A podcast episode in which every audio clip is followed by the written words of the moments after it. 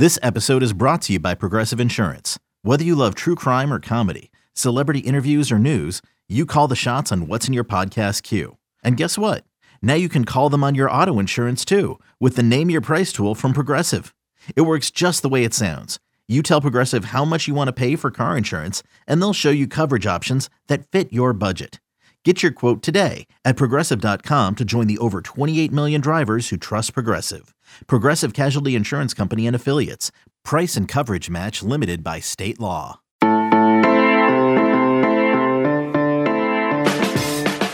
Good morning. It's Monday, October 4th. You are listening to the College Football Daily. My name is Trey Scott. I'm here to recap the winners and losers from week five with Robbie Weinstein of 24 7 Sports. And Robbie, I've got you on because you cover Vanderbilt for 24 7 Sports. You're a big college football fan. You work on our 24 7 Sports national desk as well. So I think this episode is going to be half winners, losers, and then half your takeaways, your dispatch of sorts from Vanderbilt, Connecticut. Oh yeah, Saturday night here in Nashville. So uh, th- thanks, thanks for playing along. And you know, if Barton Simmons is listening, I, I want him to know this is going to be a, a, pleasant podcast. Vanderbilt won, and I was rooting for them to win hard, but we got to talk about you know being at that game. So we'll, we'll get to that in a second. But my, my first question for you, Robbie, like when you when you look at week five, we have nine AP top 25 teams lost. And you got the AP poll coming out Sunday, in which Cincinnati is number five. And, and, it's the first time a G5 team has been in the top five since 2011.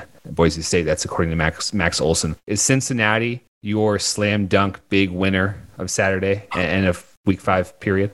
Yeah, I, I think so. And it's not only because of that win over Notre Dame, but it helps that Oregon lost, right? And so the Pac-12, I think, is going to have a hard time getting a team getting a team in the playoff. Uh, what else is new? You know that that's the same thing as every year. And then with Clemson being down in the ACC, that kind of creates an opening, right? You know, it looks like the SEC will get two teams in probably, but especially if, you know, Oklahoma loses a game, Ohio State has already lost. We'll see what happens in the Big Ten. You know, Cincinnati, the combination of them both looking fantastic so far this season, getting the two road wins against Indiana and Notre Dame, and maybe another good game in the AAC championship game. I mean, if they win out, I definitely think they'll deserve to be in the playoff. I hope it happens, but uh, it really helps that things are going their way in the ACC and the Pac 12, I think. Yeah, and I was I was texting Chris Hummer this on Saturday night. I was at a wedding. Um, that I, I, think the Big Twelve is is about to be in a position again where it cannibalizes itself. Uh, yep. we saw a little bit of that wackiness on Saturday. Oklahoma staved off Kansas State. Texas staves off TCU. Oklahoma State surprised me by winning by 10. That was the, the one game I lost this week on our college football daily picks. But the, the biggest surprise was Texas Tech beating West Virginia. This is a West Virginia team that came in in Norman, Oklahoma last week and looked legit. And Texas Tech had just been rocked by Texas. And for Texas Tech to knock off West Virginia, I think it, it forebodes the Big 12 being this you know, could Texas beat OU and then lose in the Big 12 title game? You know, does Iowa State make an appearance? What does can't Oklahoma State do? Does Baylor have a laugh? I think, I think, I think the Big 12 could be in a weird spot as well. Uh, the Big 10, and you know what, Robbie, and, and you have Big 10 ties too, having gone to school at Northwestern as well. Before we get to the Big 10, I just want to make sure as you know, it, it is week five. Week five's over. We're entering week six. I think all September, college football media sort of made this pact not to really start discussing the playoff. Are we in agreement that it, it's okay now to, to wade into those waters? I think it's okay. You know, we're a couple games into conference play, depending on, you know, depending on the conference. Like, for instance, Vanderbilt, the team that I cover, has only played one conference game, but overall, I think it's okay. And then with, you know, for instance, with Ohio State, not only have they played a couple of conference games, but they played Oregon, right? So a lot a lot of these top teams, Georgia has has played Arkansas, which is at least entered the week in the top 10, even though they're not there anymore. Uh, I presume. And Alabama has played some good teams. I think we've got enough of a sample size here where we can start to look at it. Yeah, good. Uh, I, am glad we agree. So, with that said, in the Big Ten landscape, I didn't really have any massive winners and losers here. I was I was proud of Michigan for going on the road and yeah. beating Wisconsin 38 to 17. I know that that's been a tough place for Jim Harbaugh in the past. Graham Mertz was eight for 15 and then left the game, was hospitalized afterwards. It's maybe fair to wonder if, if he's you know if he's played his last game as Wisconsin Badger with that with that just not working. Right. Iowa blasting Maryland 51 to 14. I think they're they're a big winner. They're number 4 now. No, I'm sorry, they're number 3 now. They jumped Penn State. They play each other this week and I didn't catch much of Penn State Indiana. That that was an absolute snoozer 24 to 0. yeah. Nittany Lions. But this is, for my money, this is the most intriguing conference race. Yeah, I think there's more depth at the top, way more than I was expecting. I didn't think Michigan State would be having the season that they're that they're having. Uh, Iowa with that statement when I mean, Michigan State five and zero. Oh, yeah, I mean the last win was Western Kentucky by 17 points. That's not that impressive, but uh, I still I just kind of like the way that they've played. Kenneth Walker is is a beast. Uh, of course, Penn State, Michigan better than I expected. Uh, I already mentioned Iowa. I think Ohio State, you know, at the end of the season is going to be probably in the general vicinity of the top five. Uh, Maryland, I, I, get that they just got crushed, but uh, that's still a good team, I think. And then Nebraska has like actually shown some life uh, this mm-hmm. season. I know that they're only three and three, but I mean that's setting up for a team. You know, they may only go like seven and five or something like that, but that's a pretty tough team to be toward the bottom of that uh, Big Ten West. And like, I would not be surprised, you know, if Iowa can go into that final game for instance, maybe uh, 10 and one or even undefeated, you know, that that final game of the regular season is at Nebraska, and I think Nebraska can push Iowa. It'll be a classic, you know, low scoring slugfest in the Big Ten West, and and so like you said, I mean, there are a lot of different storylines going on in that conference. Yeah, Nebraska beat your Northwestern Wildcats 56 to 7. so I'm glad you mentioned yeah. that. Um, I'm glad you had eyes on that game. And you mentioned Ohio State. I think they're figuring it out a little bit. 52 to 13 at Rutgers. Rutgers was like a two touchdown underdog. Ohio State just just crushed them. CJ Stroud threw five five touchdowns, and you know TreVeyon Henderson left the game. He, will be fine. And I'm I'm starting to starting to think that you know they're going to have to root for some chaos. Actually, they don't because they, they still maintain their their destiny in the, in the Big Ten. But this is you know we've got an awesome collision course with Ohio State, Penn State, and Ohio State, Michigan, and, and Ohio State, Michigan State. As you mentioned, Robbie, uh, the SEC. As we're just going around uh, around the whip around here before we get to Vanderbilt, UConn. I, I spent most of the first part of Saturday saying that Georgia. I, I was like, okay, Georgia's the best team in, in college football. Arkansas didn't stand a chance. That was 37 0. And then, of course, Alabama wins 42 21 against Ole Miss. It wasn't that close at all. Alabama just totally shut down that Lane Kiffin offense. You haven't seen Alabama in person, but you have seen Georgia. Could you yep. sort of put into words? I guess I've seen Georgia in person too um, in, in the week one game against Clemson. Can you just sort of put into words on what what what what this Georgia defense especially is like seen in person? Yeah, you know, against Vanderbilt, Jordan Davis, the you know, potential first round pick, uh, defensive tackle who's like 6'6, 350 pounds. He only played, I think, nine or 10 plays against Vanderbilt because they just didn't need him at all. The entire defense just swarms to the ball so quickly. They've all got great size. Like there's just I can't find a weak point at this at this time. I mean, they have not allowed a single point since week three against South Carolina. That was a 40 to 13 game and they have allowed what 23 points all season in five games, and that that includes a neutral site game against Clemson. You know, UAB is a decent Conference USA team. I, like it's not like they're playing, you know, some of the worst teams in FBS, and you know, throw in an FCS team in there or anything like that. Uh, the defense is is one of the best that I've seen for sure. And to be honest, the offense is better than I expected, you know, especially after George Pickens towards ACL and Arik Gilbert not with the team. You know, I was wondering if they had enough at the skill positions, particularly like wide receiver and tight end, to really be, you know, top of the top in terms of pushing Alabama and being right in the CFP mix, like actually to win it.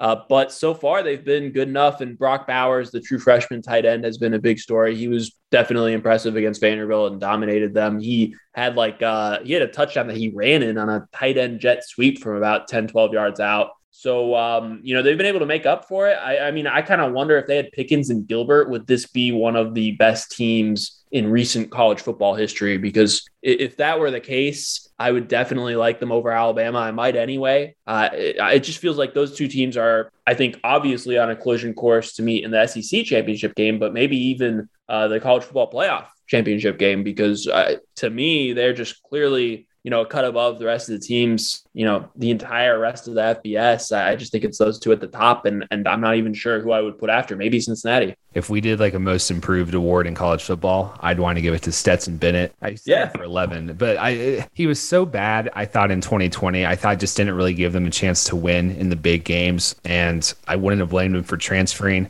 Pushed into action against, uh, I believe, UAB, and then uh, yesterday it says something about how good your team is when you're playing the number eight team in college football and you can afford to sit out your star former five star quarterback future nfl draft pick quarterback because of an injury. Uh, jt daniels is still just dealing with a core issue. Um, the lat maybe that's the you know the yeah but and i don't even um, think you know arkansas i know some people had questions about them i really liked them coming into the season i don't think they're a flash in the pan so georgia beat a really good team a team that i firmly believe is between you know 15 and 25 in the country and they beat them like a drum with the backup quarterback yeah uh, alabama i mean everyone watched it, right? Bryce yeah. Young, he's he's now the Heisman front runner. Brian Robinson Jr., 36 carries, 171 yards, four touchdowns. He earned himself some money on Saturday, and it's pretty cool to see his story. He's he's waited a while while Najee Harris was doing his thing in Tuscaloosa, and then Najee stayed for his senior year. And Brian was probably like, "Well, this is this was supposed to be my time," and, and now he's balling. There were some other SEC results, and then we're going to get to your game.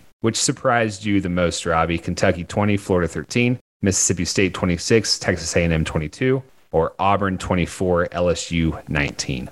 I'm honestly not sure that I was surprised by any of them. I may or may not have laid a, a little bit of a bet on Kentucky to win that game, and I just think they're very legit. Uh, what made you do that? I what made you do that? Because yeah. I was I was wrong on that game, and I was wrong on Auburn LSU. I did have Mississippi State though. What, what, what, what did you see in Kentucky? Because I was really not impressed with what they did against South Carolina, and I thought Florida had started to really figure things out. Yeah, yeah, yeah. They they of course, were not good at all against South Carolina. They only beat Chattanooga by five points at home. But Kentucky does, it seems like they have one home game against either an FCS team or a really low level FBS team every season in the non conference where they just play a really bad game and kind of eke out a victory. Uh, to me, I mean, I was impressed with their game against Missouri. And I just like I like the defense. I like the offensive line, of course, which has been a strength for a while. And I like what I've seen from uh, the quarterback, uh, Will Levis, the, the transfer from Penn State. The thing to me is, is that Kentucky just is not like, when's the last time that they had a good quarterback, right? Uh, it, has been a long time. I mean, you know, of course, they won like eight games or whatever it was the season where Lynn Bowden was playing basically as a wildcat quarterback for for a lot of the back half of the season. And I, yeah, I mean, it's it's late. Yeah, I mean, now their offense is multidimensional. And I understand that, uh, you know, eight touchdowns against six interceptions, uh, you know, he's got to take care of the ball. He was only seven of 17 against Florida. But I think at least like the big play potential is a little bit more there than it has been in the past, whereas they were so, so one dimensional offensively uh, in previous seasons. I, I just think it kind of changes everything. And so, you know, are they better than Florida on a neutral field? Probably not but I, I, just really believe in kind of the talent base that they've built up. I like what they have on both lines of scrimmage. And, um, you know, I, I think Florida in some ways was due to come down after a good game against Alabama, even though they lost and dominating Tennessee. So that's what I saw there. Out of the other two, you know, I'm not particularly surprised by Texas A&M falling flat. I, I, just haven't loved what I've seen from them this season. So maybe Auburn over LSU because I was uh, really wondering about them after they barely beat uh, Georgia State at home. Uh, but even then, you know, LSU has been so up and down and not really impressed me this season. Uh, a lot of these, you know, kind of mid-tier SEC matchups, I think could go either way, uh, especially like in the West between Auburn, Arkansas, Mississippi State, Texas A&M, maybe even throw Ole Miss in there. I mean, LSU started that game 13. They were up 13-0. So I think Ed Orgeron seat's about to get pretty warm. Yes. All right, and I, I want to give a little love to Tennessee, which uh, beat Missouri yeah. so badly that Missouri fired. Why am I saying it Missouri? Uh, that Mizzou fired its defensive line coach on Sunday. All right, let's get to your game, Robbie. Vanderbilt 30, UConn 28.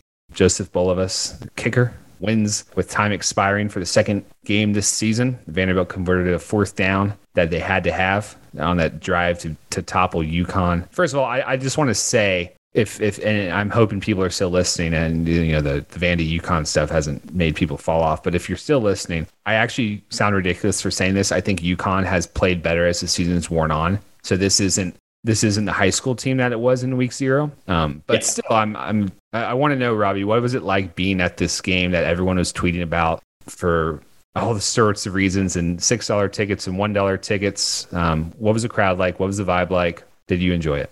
The crowd actually was better than I was expecting because it was also raining. So I thought there would be like 12 people there. There was there were more people than I was expecting, but yeah, the stadium was probably uh, I don't know 35% full or something like that. It's a little hard to tell because of where the press box is. You kind of you're right on top of one side of the stands, and so you can't really completely tell how many people are are on that side. Uh, but it was pretty funny. Like I didn't notice the thing where uh, that's going around the internet where uh, the Vanderbilt flag person, you know, they score a touchdown, and you run the flag back and forth. That person, I guess, like ran in the actual end zone while Vanderbilt was taking the extra point. I did not notice that in person, so that's always fun to see uh, pop up on Twitter. Yeah, the funniest part was at the end when um, you know the the field goal goes through the uprights and they shoot off all these fireworks. And I saw those on my Uber on the way home. Yeah, whichever um, you know, however many fans stayed for the whole game were there celebrating, and then it immediately starts pouring again. So it's simultaneously like there's just a torrential downpour while all these fireworks are going off. It's the first home game that they've won since I have been covering Vanderbilt for 24 7. I mean, it's been since November 2019, the last time they won a home game. Uh, it was such a strange experience. I mean, the, the game was really weird. UConn needed a fourth and 18 conversion uh, that should have been an interception just to, to score the game tying touchdown.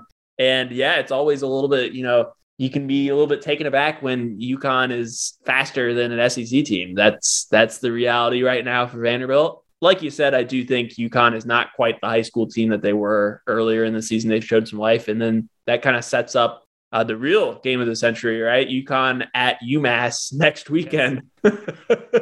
I'll take the Huskies in that one. Actually, I think uh, I think they showed me enough to suggest that even though they're still one of the worst teams uh, in college football, they are at least improving somewhat. Uh, UMass is also 0 5, UConn's 0 6. So that's going to be very entertaining for all the wrong reasons. Yeah, and then I think I would even maybe like be able to pick off UConn in a few weeks, and and uh, I don't know look, I don't know if that's the last win of the 2021 season for Vanderbilt. I'm, I'm trying to see, you know, maybe I don't know. I don't want to sound like an idiot. You know, home against Missouri. I'm not gonna I'm not gonna play this game with you. If Vanderbilt goes two and ten, what's what is uh what is what is Clark Lea's message? Um, that's probably probably about expectations. This team didn't win a game last year, but what's the messaging going to look like here in Nashville, and what's the uh, step forward? I'm going to say probably time to go hit the transfer portal. I know they don't want to. I know Clemson doesn't want to do the portal. I know a few other teams don't want to, but I, I think you need to. But as far as the team culture, would two and ten be enough to solidify some of that stuff? Yeah, eh, that's a tough question because I fully agree with you. I, I think the roster needs so much work. There's going to be a good amount of guys who leave at the end of this season. Um, either you know guys who are Mason guys who are graduating and will not get their scholarships renewed after they graduate, or uh, guys who hop in the portal because they don't vibe with the new staff. You know that's that's all understandable. So they're going to lose a fair amount of guys, I would think. And uh, Clark Lea said like last week that he sees them taking three or four transfers per cycle. I totally agree with you. I think they need to take at least 10. They, they need to go hard on the transfers and get some veteran, uh, actual, you know, talent guys who have played at the power five level and can do something for them to help improve the team speed. But I think the messaging will, will pretty much just be the same that it has been the entire time, which is uh, Derek Mason left us with a mess and we're doing our best to clean it up because that has been, even if it hasn't been explicit, uh, there's a lot of talk about you know changing the culture and completely rebuilding the program. The old program doesn't exist anymore. This is a new program, Team One. You know, I think that's fine, and it's it's not you know. I don't even necessarily think it's untrue. I mean, anybody can watch Vanderbilt play, and, and they don't have a lot of SEC athletes, very, very few. And so there's certainly some truth to that. But at the same time, you know, two and ten, that's that's pretty rough. They got uh, there was a, they suffered a de- decommitment at defensive back right before the UConn game. And, and that's a position that they need more speed and athleticism at. And I, I think, you know, there are other programs who know that Barton Simmons is kind of the lead scout for them and uh, have their eyes on on various Vanderbilt commits and are going to try to flip them. So that gets really. Oh, so you're uh, that's so the the respect for Barton's high enough to where if they get a kid who's might might not even be ranked before he gets the offer. Yeah and then we get some film on him and he's, he's good. But we got schools saying, okay, I, I see I what you're so. saying. Yeah. Yeah, I, I, definitely think that's a thing. Uh, there have been a number of guys, you know, compared to the 2021 cycle, there have been a lot more guys this season who they get committed and they're not rated very high or rated at all. And then all of a sudden they get a rating and they're high three stars or they get a bump up to high three stars. Vandy bump. We got a Vandy bump. Right. Yeah. Isn't that, I mean, you know, that's not normally how it works at all.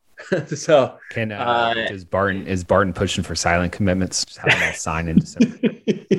yeah, I don't know. I don't know, but it, it will be interesting because I don't know that the team is going to be a whole lot better next season in terms of on-field results. They're going to be playing a fair amount of true freshmen, true sophomores, and so if you go like two and ten or three and nine in year two, then that becomes a problem. And uh, so you know, it's it's going to be very interesting to see how this plays out uh, because they they don't have a lot of talent, and sure, some of that was shortcomings from the old staff, but at the same time, there are players who had been decent last season who have regressed, and so will there be any staffing changes? You know, the the OC who, who they hired is now not calling the plays. Uh, yeah. There's a fair amount to figure out. Yeah, my uh, David Rye from the College Football Daily podcast a few months ago. Real quick before I let you go, a few early lines are out. I know you're working today, so you've probably seen them. Uh, do you, speaking of Vanderbilt, Robbie, I feel like you've been winning money this season. Is Florida cover 38 in the swamp against the Dores? Oh yeah, easy. Okay. Have you watched enough Texas and Oklahoma to, to know if you feel good about OU minus three and a half, or can you give me a little Longhorn money line hope? Yeah, I would. You know, it depends on where that ends up. I would kind of like Texas money line depending on you know if that could get up to like plus 150 or, or higher. I don't know where it's at right now but i, I kind of like that. Texas plus three and a half. All right last one. Number four penn state at number three iowa. Iowa's two and a half point favorite. That could be a pick and i still want to know where to go. Uh, i'd go penn state there. Uh, what's what's the total? 42 and a half. Under under. I'll take the under on it. I'm I'm done betting the Wisconsin unders because quarterback incompetence for two weeks in a row. Turnovers have just crushed me. Yeah. FYI. Yeah. Yeah. Fair. Yeah. Fair. I think I think I like I just like Penn State's overall talent base in that game against Iowa. Uh, I I could easily get burned. I think those are two very good teams, but uh, I I'd take them there. I think I'd also hammer Bama minus 17 at College Station. Oh, yeah. All right, Robbie, you're a good sport. This was really good. Appreciate you coming on, uh, talking Vandy with us, talking college football with us. Uh, what, what's your Twitter? What's your Twitter handle, Robbie? You know? At RW Weinstein. If you want uh, all your all your latest Vanderbilt football news. All right, go follow him there. Our producer is Lance Glenn. He's licking his wounds over a horrible Rutgers loss, but is probably glad the New York football Giants finally won a game. My name is Trey Scott. Have a great Monday. We'll talk to you on Tuesday for the next edition of the College Football Daily.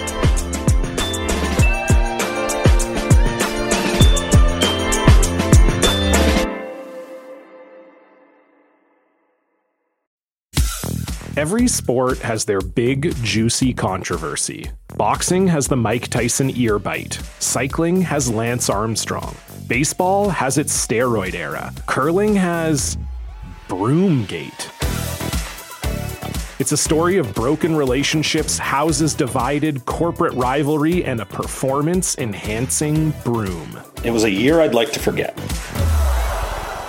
Broomgate, available now.